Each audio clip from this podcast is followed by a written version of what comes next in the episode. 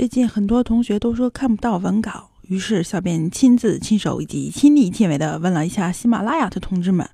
收到的回复是：请重新装一下 app，可能是上一个上一版的 app 里有 bug。好吧，大家就试一试重新装一下，然后看看能不能看到文稿。By the way，重新再安利一下查看文稿的方法：首先打开英语优选的节目，在 logo 下面打赏标志的上面。有声音简介部分，点击右边的大于号，然后就点开了，于是你就能看到文稿了。如果你还是看不到文稿，那请继续留言。